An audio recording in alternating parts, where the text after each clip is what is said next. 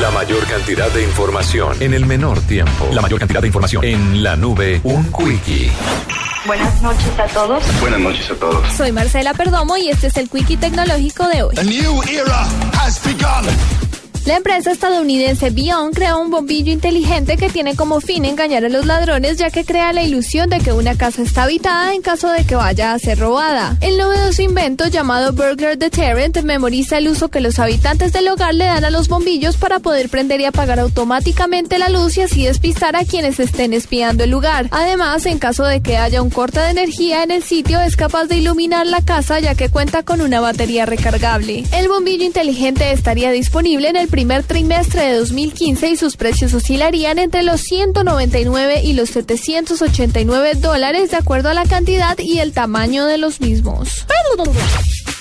Facebook informó a sus usuarios que desde la próxima semana tendrán una nueva opción que les permitirá donar a tres organizaciones sin ánimo de lucro que luchan contra el virus del ébola.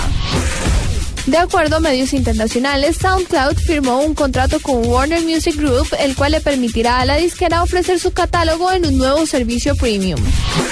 El gigante tecnológico Apple logró la autorización de una patente que permitirá al autor de una obra electrónica firmar digitalmente copias de libros virtuales a sus clientes. Para la nube, Marcela Perdomo, Blue Radio.